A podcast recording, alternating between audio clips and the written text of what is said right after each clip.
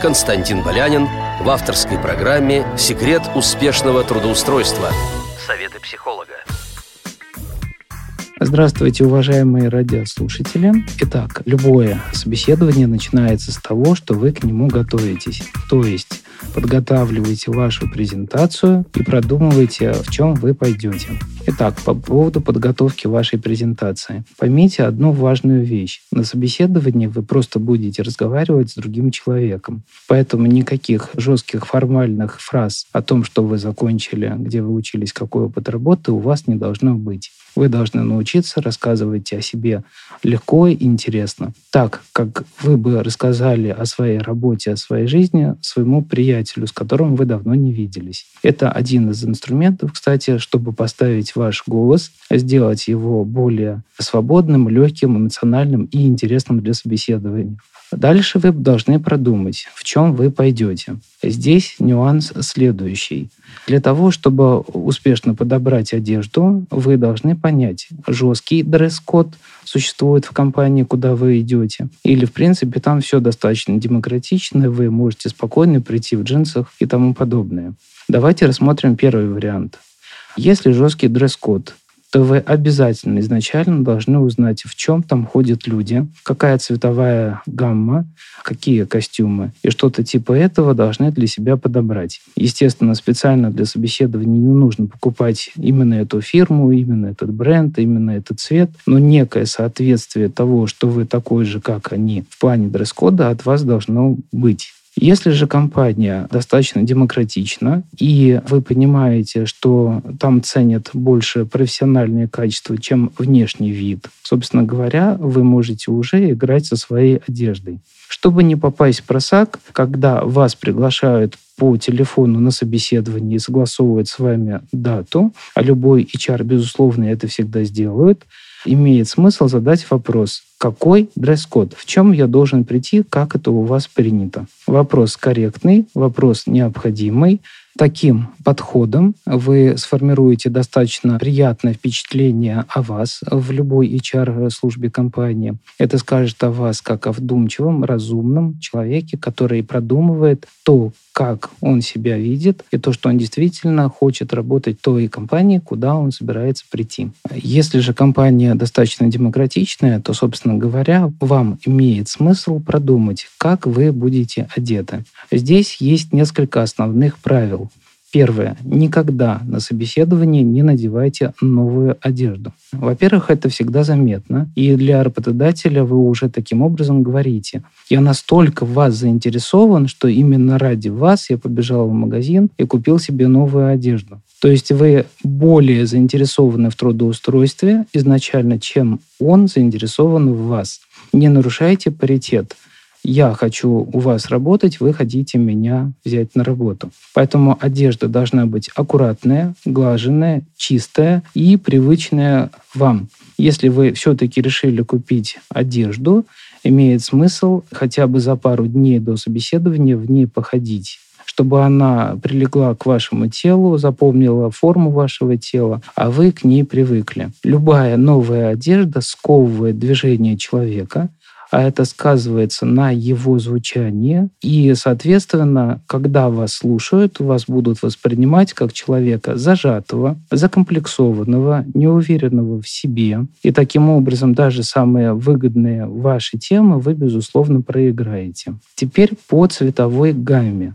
Есть несколько основных классических цветов в бизнес-стиле. Ну, классика жанра, безусловно, это черный цвет. Он достаточно универсальный, но он в чем сложный? Черный цвет бессознательно ассоциируется с трауром, депрессией, подавленностью, и вас могут воспринимать как очень консервативного, закрытого, скованного человека. Поэтому продумывайте, нужен ли черный цвет в вашей одежде.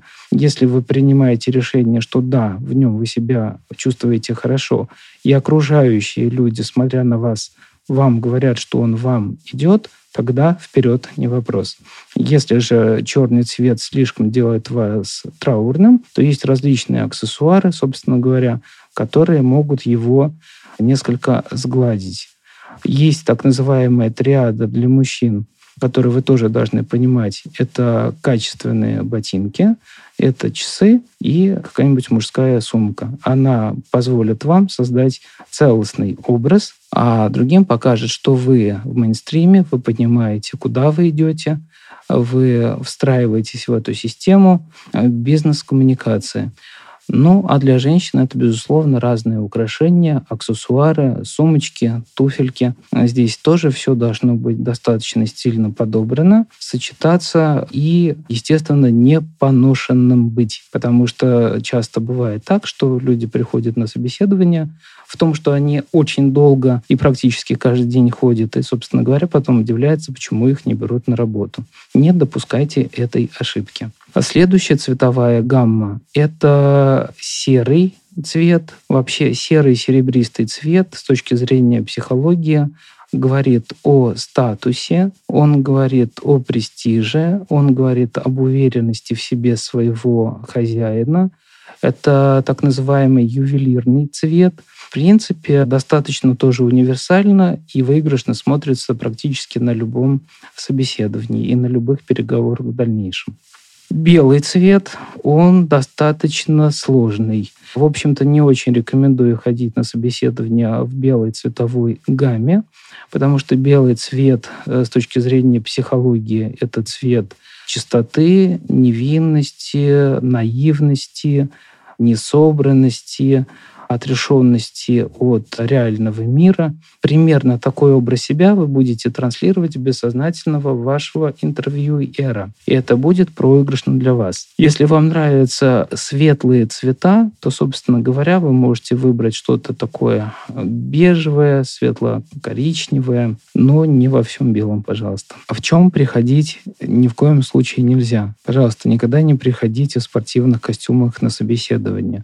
Как бы смешно это ни звучало, но это достаточно распространенная тема, когда на собеседование приходят вот в такой полуформальной одежде.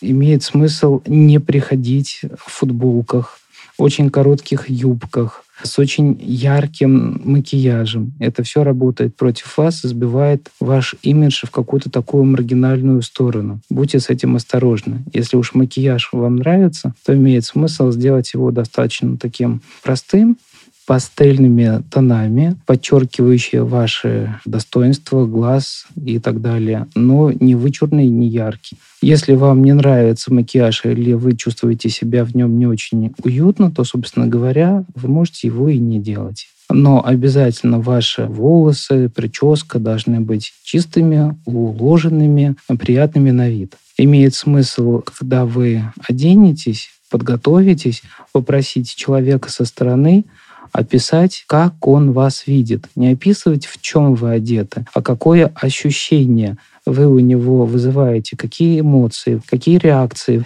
Примерно то же самое вы будете вызывать и у людей на собеседовании. Если вы слышите от этого вашего помощника не то, что вы хотели бы донести о себе на собеседование, тогда имеет смысл передумать свой образ, подобрать другую одежду, подобрать другой стиль, аксессуары. И так до тех пор, пока окружающие не будут вас видеть то, что вы хотите в основном донести про себя.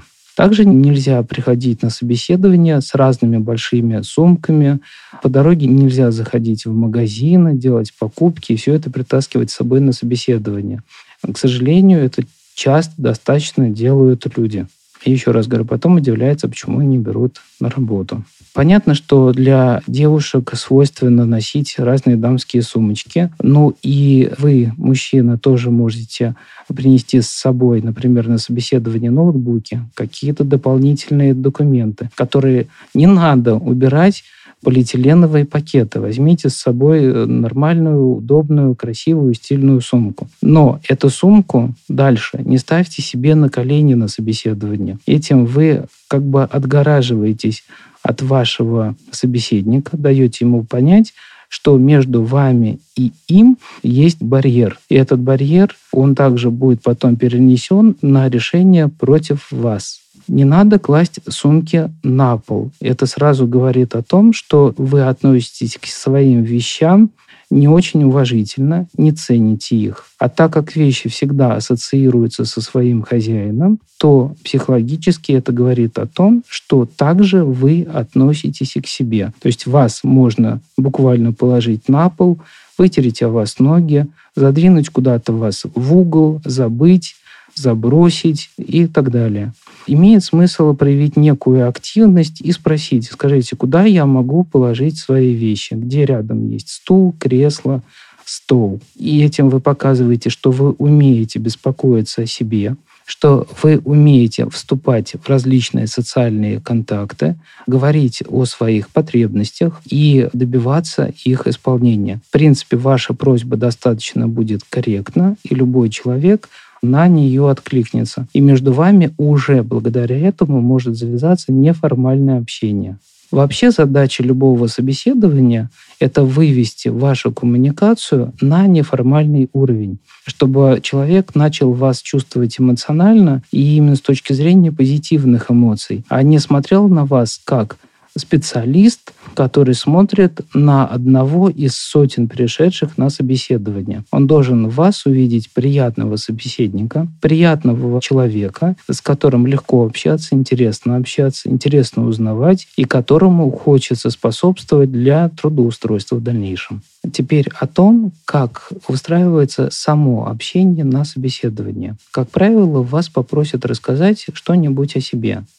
Этот вопрос задается для того, чтобы посмотреть, насколько вы себя хорошо знаете, насколько вы интересно можете о себе рассказывать, а насколько вообще вы принимаете и присваиваете себе свои достижения. И к этому тоже дому нужно будет подготовиться много-много раз на диктофон для своих домочадцев или знакомых рассказывайте о себе, о своем образовании, опыте работы, о том, зачем вы хотите работать именно в этой компании, что вы ждете в плане карьерного роста, о какой зарплате вы фантазируете, как вы видите ваше дальнейшее дополнительное образование, продвижение по карьерной лестнице. Обо всем об этом вы должны уметь легко, интересно и неформально рассказывать. Ни в коем случае, вступая в беседу с специалистом по трудоустройству, не надо пересказывать свое резюме. Оно и так лежит перед ним, ваши фразы он и так может прочитать. Ему всегда интересно, что еще дополнительного вы о себе расскажете из того, что в резюме вы не смогли написать, потому что объем резюме очень сильно ограничен. И это для вас дополнительная возможность как раз-таки отпиариться по полной, скажем это так.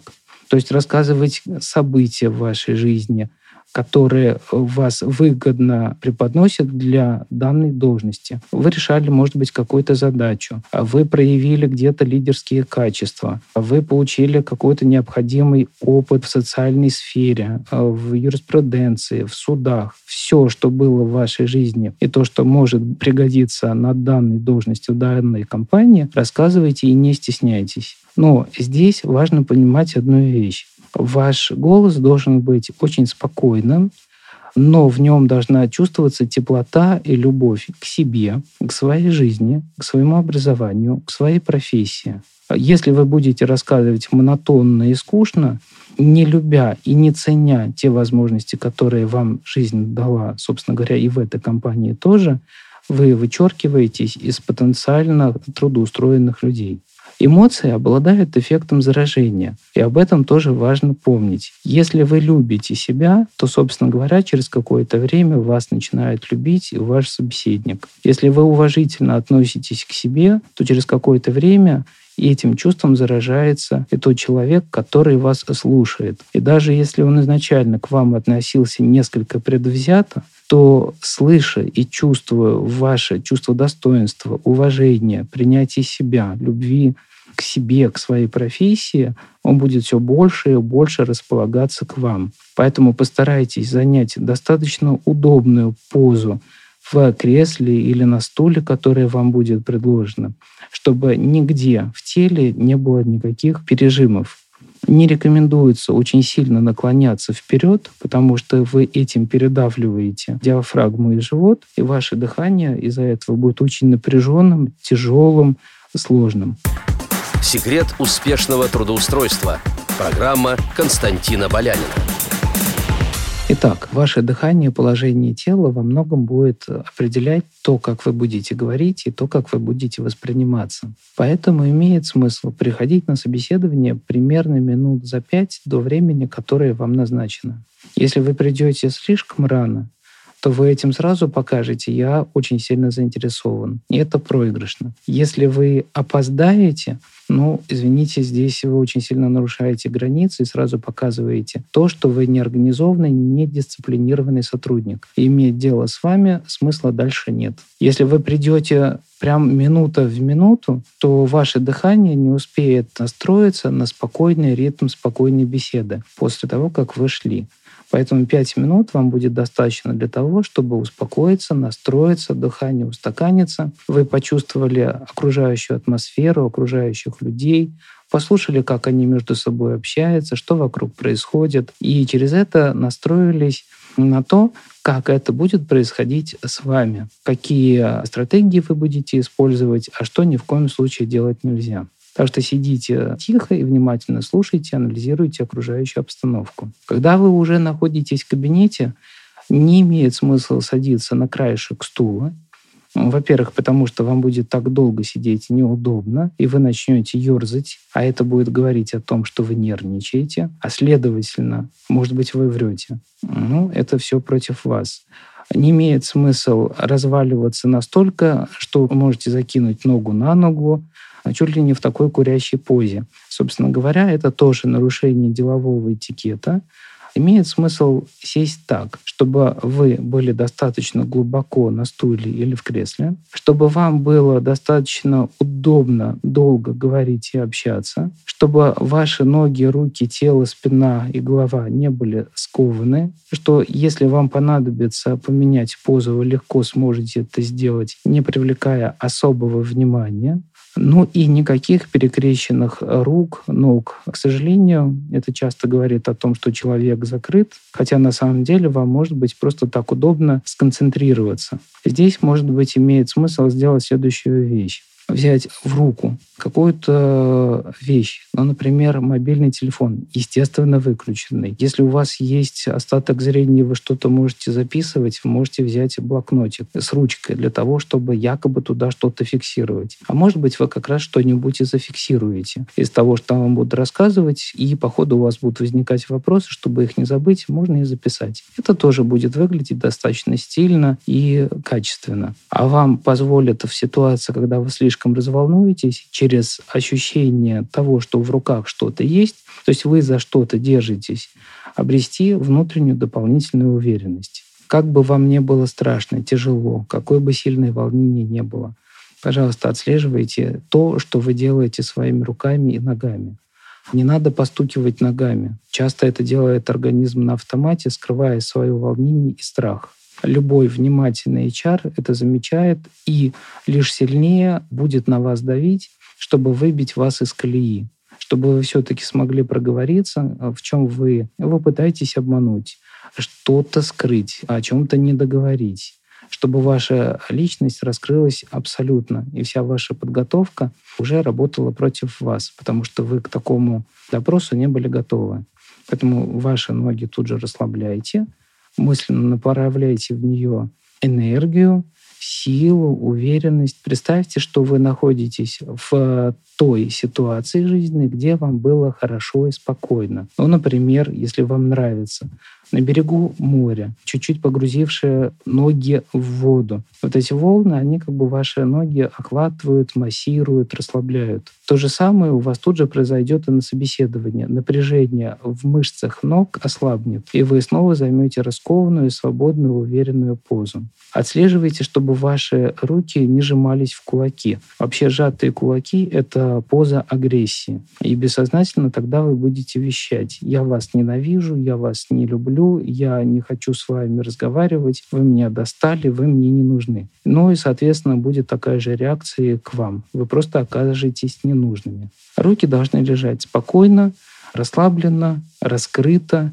Не надо теребить уши и волосы. Очень частая ошибка для любых людей, которые приходят на собеседование, причем достаточно любого социального уровня, когда сильно волнуются, начинают себя дергать за уши и за волосы.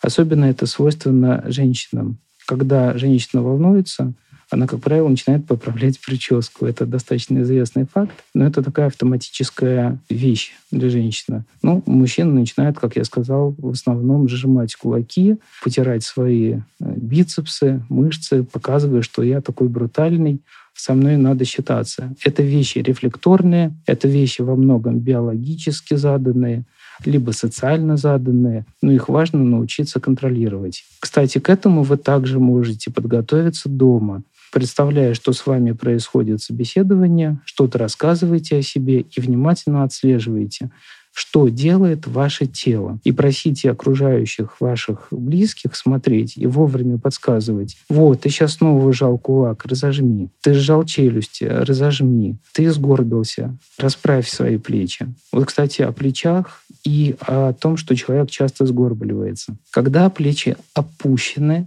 спина сгорблена. Это так называемая поза жертвы. То есть вы даете сигнал, я уже вам подчинился или подчинилась, делайте со мной что хотите, я на все согласен, согласна. И либо вам предложат настолько невыгодные для вас условия, и вы будете вынуждены на них согласиться, потому что у вас нет выбора. Либо вы будете вынуждены отказаться, потеряв интересующую вас работу, только лишь из-за этой самой позы. Поза уверенного в себе человека и профессионала — это когда плечи расправлены и опущены, голова и подбородок чуть-чуть приподняты, но явно не опущены в пол, особенно глаза.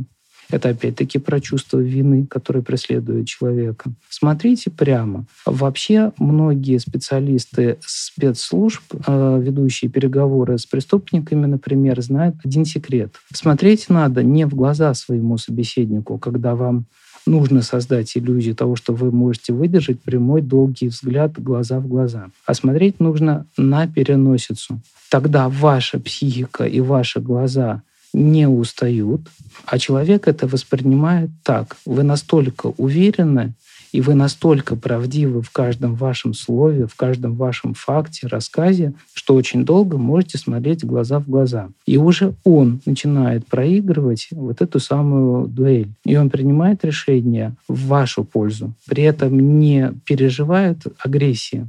Просто дело в том, что когда человек смотрит очень долго в глаза своему собеседнику, то появляется ощущение у собеседника, что его подавляют. И он отвечает агрессией на такой долгий прямолинейный взгляд. Когда же вы смотрите на переносицу, такого ощущения у собеседника не появится. У него будет другое ощущение того, что он вам интересен, что вы честны, что вы уверены, и что вам вместе на данный момент хорошо, и вы можете продолжать говорить и говорить дальше. Собственно говоря, ваша основная задача на собеседовании — сделать так, чтобы вы стали интересны для интервьюера, и вам дали достаточно много времени для того, чтобы вы максимально подробно и интересно смогли рассказать о себе. Вот те нюансы, о которых я вам говорил, как раз и позволяют это сделать. Следующий важный секрет — это интонация голоса, который вы будете использовать.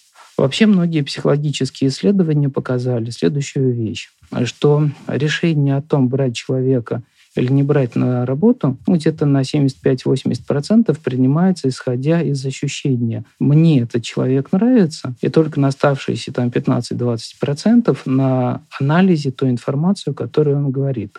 А другие психологические исследования показали, что доверие к человеку формируется, если он обладает разнообразным голосом, что вы можете им интонировать, говорить чуть быстрее или чуть медленнее, чуть громче или чуть тише, чуть ниже голос или чуть повыше. То есть вы как бы играете голосом. Психологически это заставляет внимание вашего собеседника постоянно концентрироваться на вас, на ваших интонациях, на ваших эмоциях, а следовательно и на словах. А раз человек на вас сконцентрирован, он уже вам не сопротивляется, он действительно слушает то, что вы ему рассказываете. И постепенно начинает это заглатывать, верить, переживать, сопереживать. То есть вы как раз начинаете выходить на неформальный уровень общения. Единственное, что не нужно переигрывать. Как в сторону гордости она может перейти в гордыню, и это вызовет отторжение. Не в сторону радости, потому что это может перейти в нездоровую эйфорию, и это покажет, что вы не очень адекватный человек. И, собственно говоря, также и в сторону раздражения. Вам на собеседовании будут задавать не очень удобные для вас вопросы. Это задача любого специалиста по трудоустройству. И эти неприятные и некомфортные для вас вопросы будут у вас вызывать раздражение. Показать здоровое раздражение адекватно. Показать агрессию уже неадекватно. О том, как отвечать на не очень удобные вопросы, мы расскажем отдельно, чуть-чуть позже. А сейчас продолжим. Когда вы что-то рассказываете о себе, очень внимательно отслеживайте реакции вашего собеседника. Если вы слышите, что он начинает девать, что он начинает ворочаться, или у него появляются в речи такие неформальные слова, ну понятно, угу, ясно, так-так, это вам уже сразу говорит о том, что информация, которую вы ему рассказываете, даже если она кажется вам очень интересной и очень важной, ему уже не интересно, он от нее устал, он ее не воспринимает, и вам срочно нужно сменить стратегию, то есть начать рассказывать о чем-то другом. Чтобы вернуть нарушенный психологический контакт, имеет смысл задать вопрос – вам интересно то, что я сейчас рассказываю? Мне нужно об этом рассказать еще более подробно? Или мне имеет смысл рассказать о чем-то другом? Этим вы вернете контакт, и уже человек сам вам проговорит, даже если э, не впрямую, о том, что тему надо поменять, задаст дополнительный вопрос, либо вообще заговорит о чем-то другом. Вот этот момент очень важно научиться отслеживать. Очень многие на собеседованиях допускают большую ошибку включают себя как радио и давайте слушайте все 20 минут, не отслеживая ни реакции собеседника, ни то интересно или нет, задают ему уже вопросы или нет. То есть собеседуемый как бы находится на своей волне и говорит, говорит, говорит, говорит, говорит. От него устают, и даже самый интересный опыт, самые перспективные моменты его жизни становятся неинтересными, проходящими мимо. Как выявить интерес? То есть понять, интересно ли то, что вы говорите для вашего собеседника. Естественно, по его эмоциональным реакциям. Если у вас хватит зрения, чтобы увидеть его мимику и глаза, то искренняя, ненапряженная улыбка, то есть это улыбка без оскала, говорит о том, что он к вам расположен, то, что вы говорите, ему интересно. Если в его глазах вы видите огонек, внимательный взгляд, собственно говоря, это тоже говорит, что вы интересны. Чуть-чуть глаза уже начинают бегать, тему меняйте. Мимика напряженная, значит, вы выбрали неверную стратегию, то, что вы говорите, человеку не нравится. Имеет смысл опять-таки начать говорить о чем-то другом, либо говорить по-другому. Вот здесь вам важно понять, с какой интонацией вы о себе рассказывали. Вообще очень важно, чтобы было сочетание между тем, что человек говорит о себе, с тем, как он эту информацию говорит. Ну, чтобы вам было понятно. Например, человек рассказывает о том, как он гордится своими достижениями, какой он опытный, какое у него замечательное образование. Но делает он это очень тихим, очень скромным, подавленным голосом. И для интервьюера это сразу будет показатель того, что есть некий диссонанс. И его психика независимо от того, расположен он к вам или нет, сделает вывод. Этот человек мне врет. Потому что наше сознание, еще раз, в первую очередь опирается на то, как человек говорит, и только на небольшую часть, на то, что он говорит. И при возникновении диссонанса опора идет на то, как говорил, а не на то, что говорил.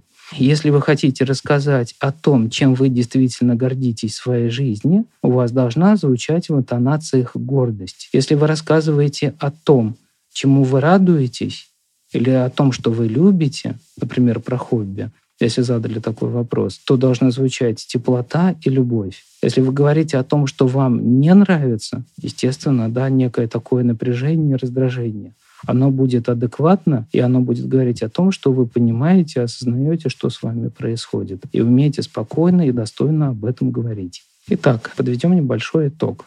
Сегодня вы узнали о том, как готовиться к собеседованию, как одеваться на собеседование, о том, как входить в психологический контакт, как себя правильно и выгодно презентовать и с точки зрения позы тела, интонации своего голоса и как правильно отслеживать реакции вашего собеседника. И в следующий раз мы поговорим о том, как правильно отвечать на неудобные вопросы, которые задают на собеседованиях. До свидания, дорогие радиослушатели. Константин Болянин в авторской программе «Секрет успешного трудоустройства». Советы психолога.